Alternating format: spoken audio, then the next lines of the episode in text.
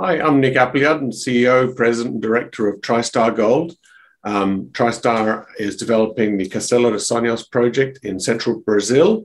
And um, right now, we have just completed a pre feasibility study with some great numbers, and we're looking forward to the next phase of moving this towards production now. Nick, welcome. Good to meet you. Um, I was very sorry uh, to miss you at Mines and Money. Um, um, what's the next show that you're going to go to? Well, probably PDAC right now. I think Excellent. we missed the Vancouver ones. Yeah, yeah. Well, let's hope this um, this next wave of the virus isn't too um, scary, and we'll see you in um, in Toronto in March. Yep. So, can you just as a kind of quick orientation, can you give us a, a synopsis of the feasible, the pre-feasibility study that you've just published, kind of the headline numbers?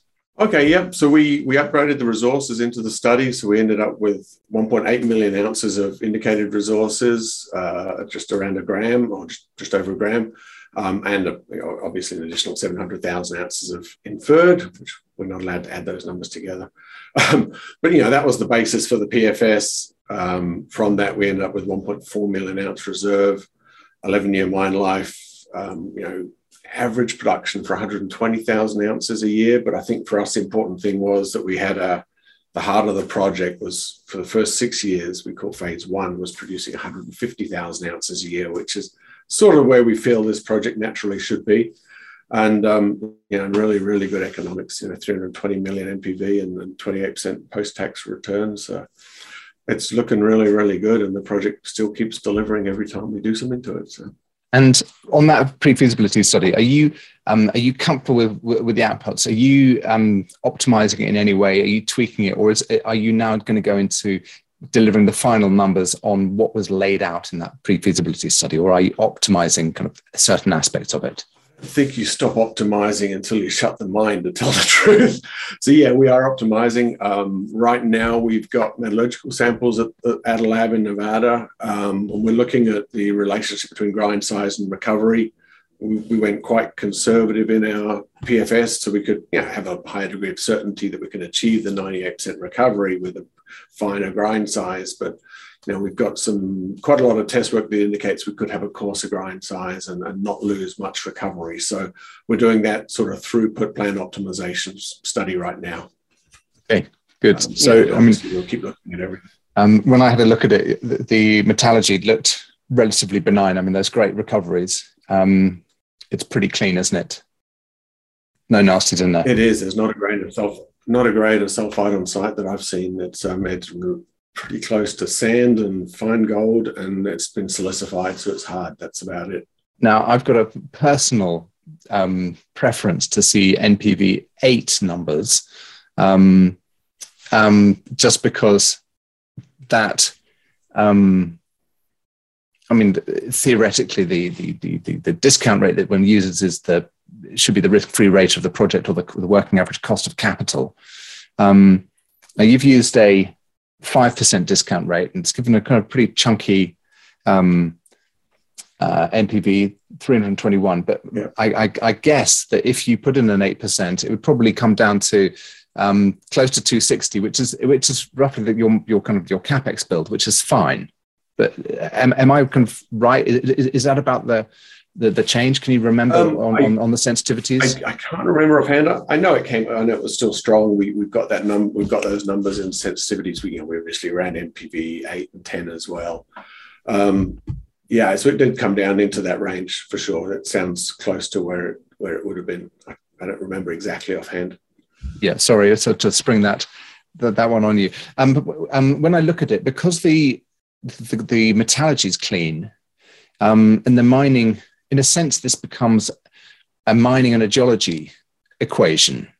Um, if I look at you know the what you want to be absolutely sure about is the grade, and then the other side of things is you want to be sure about the tons that you're mining because it, has got um, it's got a, a, strip ratio on there, so you've got to mine the the the um, uh, the ore and the tons in the strip ratio. So it becomes a kind of an earth moving exercise. Um, can we unpack a few things on, on grade first and the resource model, if that's right? Okay, yeah, the resource model um, you know, we're, we're very comfortable with it. We're very lucky in the fact that Mohan Srivastava, our VP, literally wrote the book that every geologist has studied, you know, for on resource estimation and geostats. He's very, very good at what he does. Um, so we don't have any any concerns there. Obviously, as you you know, the, the the trick for us is looking at scale as you sort of go up. If we're looking at a you know 10,000 ton a day process, or if we you know if we came back to 5,000 ton a day, you can get more selectivity. And there was a lot of discussions on equipment selection to how how selective you can be to what the SMU is going to be. Therefore, that you know goes straight into the grade calculation. But um, I think we're very comfortable with that. We've you know we've got to do you know we've done some work on grade continuity. That's part of the same equation. Um, but again, you know we've had really good predictability out of the deposit, so we're not too too concerned. Um, but I think you know you're on the right track there. You know those are those are the critical issues here. In the geostat se- section of the technical report, um, it talks about a, I think, as a kind of a 30 meter um, confidence range on your uh, on the semi-variograms, on the range of the semi-variograms, variograms, when you get into the kind of the geology side of things or the geostat side of things, and that would indicate that you kind of need um, a drill spacing which suits that. Um, uh, and in the in the recommendations, there's kind of quite a lot of talk about kind of um, they're recommending it was 4.6 million dollars worth of drilling. It's quite a big infill program. And uh, can you remind me what the drill spacing is? Because I, I I'm is it 100 meters roughly across the resource, 100 meter squares, or is it tighter than that? It's tighter than that. So the around rough, roughly we sort of talk about 100 meter spacing for inferred drilling, 50 meter spacing for the indicated resources. So obviously, as you move into measured, um, yeah, the only way you can really infill in 50 meters is a 25 meter space drilling. So I, you know, I believe that 4.6 million dollars is 25 meter space drilling for the first three years of mine life. You know, to get the first third of process or your payback on on proven resources reserves. Sorry. So that's to take um, to take the indicated up to measured, and is it going to bring some of the inferred? Are you going to fill in the fifty, the hundreds to fifties, and bring some of the inferred into indicated, or is that not really part of the the, the plan?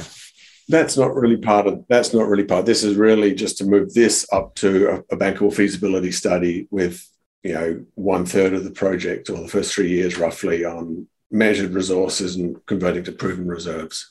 Okay, great. Um, and then on the mining side of things, um, there's the, of course, this is a, an analog of Tarkwa, which is um, Goldfields operation in West Africa. Um, and when, when they started, I, I, I, just, I think I, I visited uh, in, well, I, I, I, visited Tarkwa in 1999, right at the start of operations. And they're still going now and they've gone underground. Um, they, they struggled to begin with, um, and you'll benefit from what they learned. Um, obviously, because um, they published papers on it and they've been operating successfully for 20 years.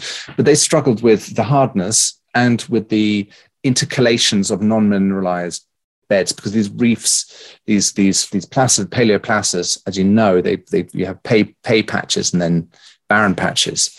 Um, have you you know can you unpack that a bit for me and kind of your relationship with the, what's happening at Tarkwa and what you've learned from them and how you're how you're in, informs what you're doing at um, um, yeah, Sonhos? So absolutely, it would be you know obviously we want to learn as much as we can from uh, from them and from Jacobina is the other paleoplacer which is analogous and um, the three of them were sort of formed at the same time, but we've um, sort of hired and have on our advisory committee um, Dr. Rael Lipson, who may have even been the chief geologist for Goldfields when you were down there, but he was the chief geologist for them. He now teaches in uh, Denver um, and does some consulting. So he's you know, been helping us a lot with everything he learned in his time as the chief geologist covering Tarkwa. And, um, and he's also brought you know, another expert or two with him to, as consultants to us. So, you know, obviously you know, as we get into the mining, we'll hope to learn on the mining side. that As we've been developing it, we've been starting off learning on the geology side how these beds and, and the reefs, you know, align, how they work each other, and how they rework each other at times as well. Um, so yes, we've learned a huge amount from Rael Lipson and, and from what he's brought for us from Tarkwa. So and I think we will hope to continue that as we get into mining. And I mean, obviously, that's the next step for us now. What, what's he What's he tell you in terms of kind of what it feels like, what it looks like relative to Tarkwa? I mean, it, it, you know, what are the what are the differences and what are the similarities? Um, he says if you took a tray of core, you couldn't tell the difference. Was from what I've heard. The and the the attitude within the ground is very very similar.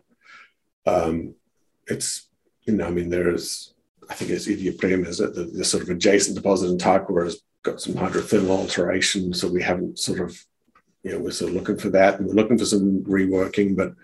Um, from everything I understand, they look very, very similar. I mean, I think the scale, the, the sort of the, the, the, size available, the space is a lot bigger in Tarkwa. So, you know, one of the first things, you know, when I was down at site with Rael, you know, he was, we sort of gave him a few days to look around and, and show, you know, showed him the whole thing and said, okay, what do you think? You know, and he's like, you know, I can't I can't see it getting over like I can't remember what the number he was had. It was like I can't see it getting over eight million ounces or something like that. There's just not enough space, and we're like, you know, we'll, we'll take that, you know. Yeah. Um, you know, because at that point we were looking probably had a million or half a million ounces, and we were looking to grow. You know, and we all, we've always had this image, thought in our head that two to four is sort of the size of this deposit.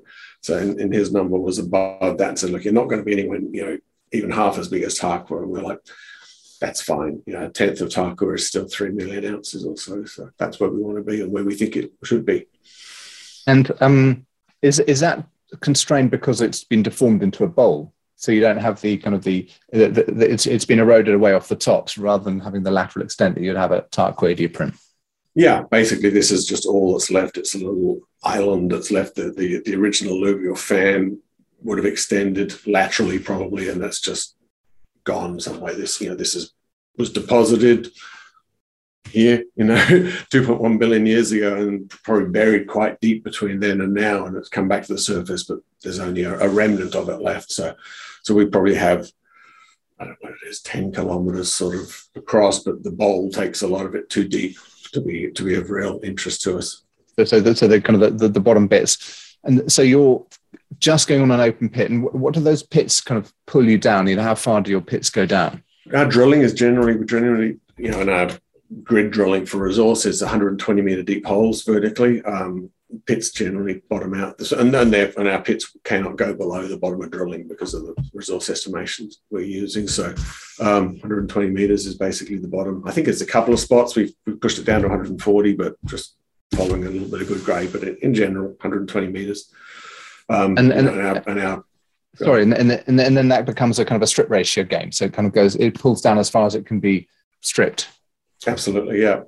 And, and that's also where we look at it is okay, we we know that the pit's optimized to the bottom of drilling, and we could put another line or two of drilling and it would follow it down.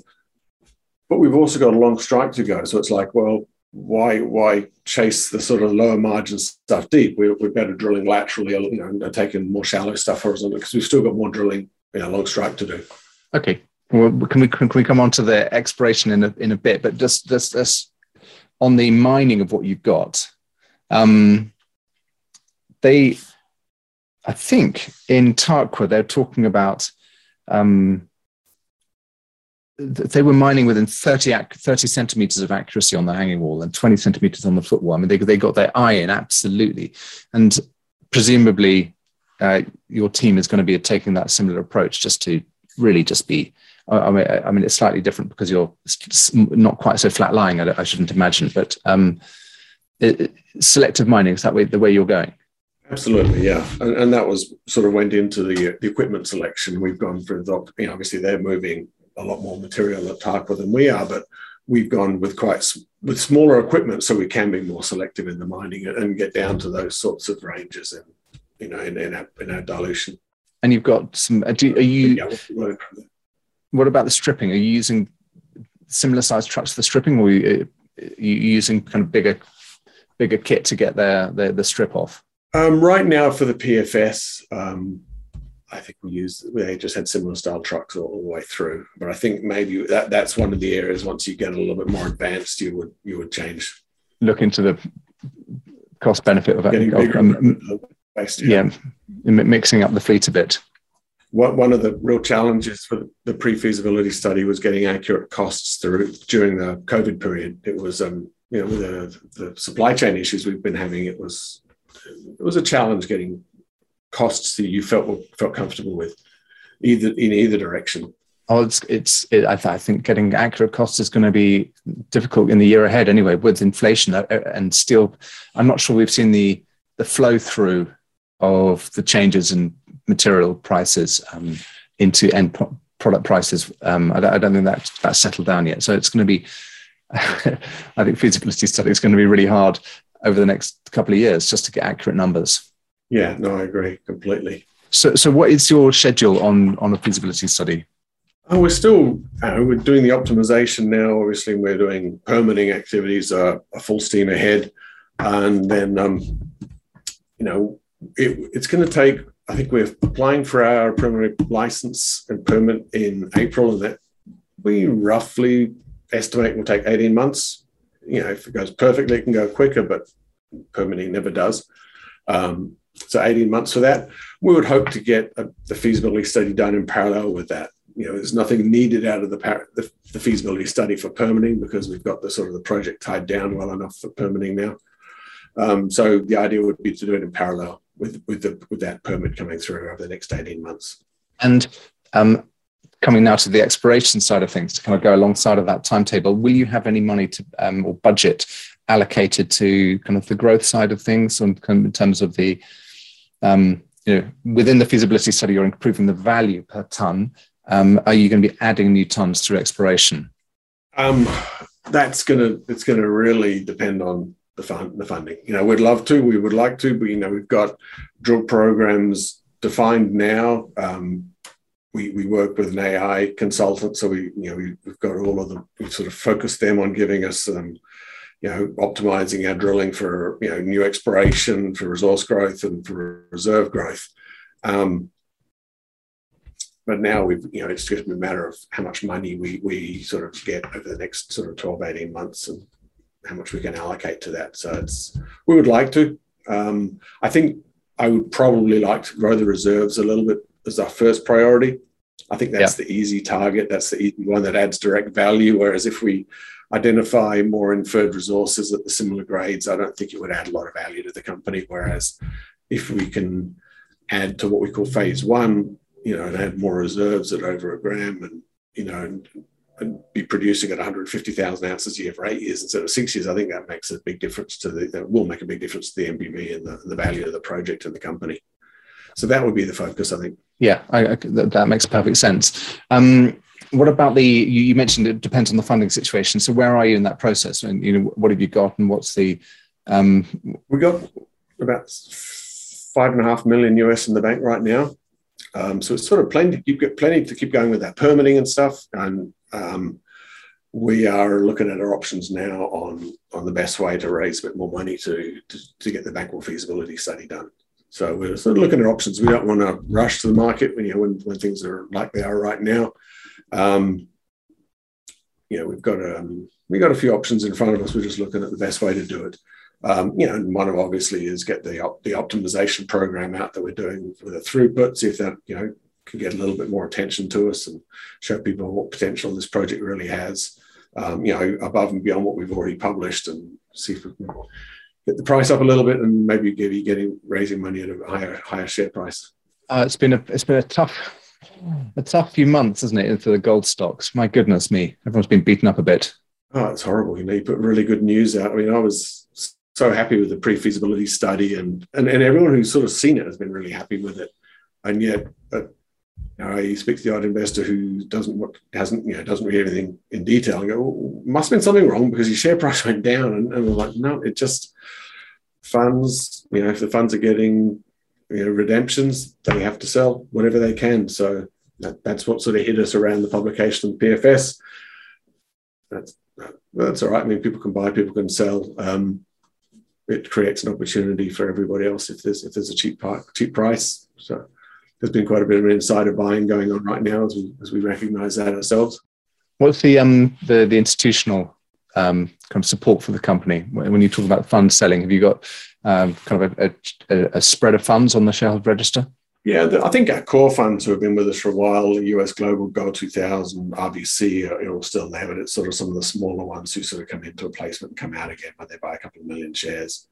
Um, you know, those guys sort of come and go a bit, quicker, but the, but the you know the US Globals and Gold 2000s and that they're they're solid and supportive all the time, so that's good. Great. Okay, so um, you're cracking on with the, the feasibility study. You'll be submitting for the permitting in um, in April. One hopes. Um, what can what what are the other kind of news items that uh, investors can keep an eye out on? Kind of the potentially kind of catalysts in the next six to nine months. So I think the, the you know the first thing is going well it's going to be the the optimization study on throughput because obviously that'll add you know change you know change the NPV IRRs in the project straight away. Um, and that that'll be positive coming out in Q1, Q2. It could well be that we do start drilling, that we allocate a little bit of money to reserve expansion drilling and start drilling late Q1 or into Q2 as well. You know, we are talking to some drillers down there to do that. So there'll, there'll be the more immediate things, um, and obviously the, the, permit filing and um, and yeah, that's sort of where I think where we'll see ourselves keeping busy for a while. Yeah, and of course, um, most of the people I speak to uh, seem to think that the conditions are right for a, a, rise in the gold price, of course, which would help every every gold developer and um, project. Well, I think the other thing we're seeing it's you know because sometimes uh, you know especially the, the, the small caps like ourselves um, don't always move with the gold price. It's you know it's it's a a different wave sometimes. But we are seeing M&A activity starting now. I think we've been waiting for it for a few years and it's starting. I mean, uh, G Mining bought Tocantinzinho, which is a thousand kilometers north of us just recently. Hochschild have just bought Amarillo Gold or are buying Amarillo Gold right now in Brazil. Um, Appian, I think, sold to Sibanye, something a plus yep. billion dollar you know, yep. M&A activity in Brazil. So there, there is a lot of stuff happening and and if you're looking for Latin America or Brazil's the place right now. So, you know, and, and I think we're the last junior with a multi-million ounce deposit, you know, at that's fairly advanced. So I think that's that's the positive side that I see as, as, as you know, almost more than the gold price itself, you know, because the producers, even even when we're complaining about gold being down a bit, it's still nearly eighteen hundred dollars. Those producers are still making a lot of money, and um, then they're not replacing their reserves, and there's very few more, very few deposits left in good permitting locations. So. Yeah. Um, no, you're absolutely right. They, um, in, in a sense, I wasn't suggesting that the gold price isn't um, uh, a good price today, and but it's almost as if the kind of the valuations are being crushed. If you look at the the, junior cap stocks in the gold sector, they're all trading at such um, punitive discounts to their net present values or their net asset values.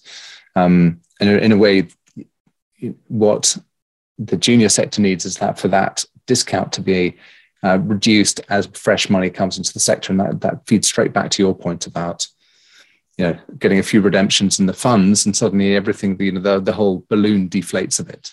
Yeah, but I think also that you, you do get that M and A excitement can can can bring people back in as well. Uh, absolutely, yeah. I think we've like we lose a few investors things stay stagnant for six months, eight months, a year or two, you know, and then they the the sort of the more aggressive investors who would come into gold go to Bitcoin or go to, or the marijuana stocks, and because they're a bit more exciting, you know. um, so, but when the M and A activity starts, mining gets really exciting really quick. So, yeah, I think that's what that's what will get us going next year. Yeah, absolutely. Good. Well, um, thank you very much. I feel as if I know much more about the project now. Um, are there any other aspects that you kind of want to bring out that I kind of I might have missed?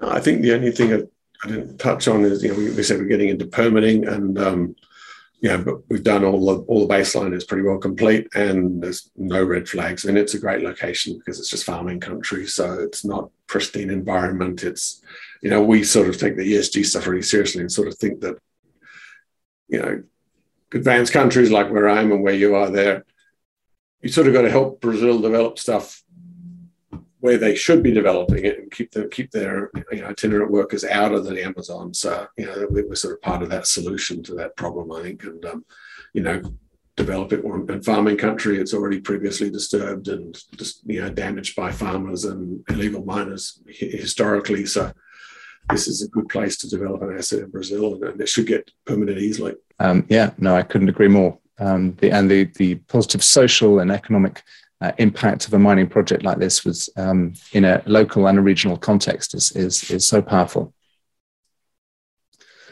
Um, good. Well, Nick, thank you very much. Um, I look forward to hearing more from you during the course of next year. Yeah, look forward to it as well. Thank you very much. Great. Thanks.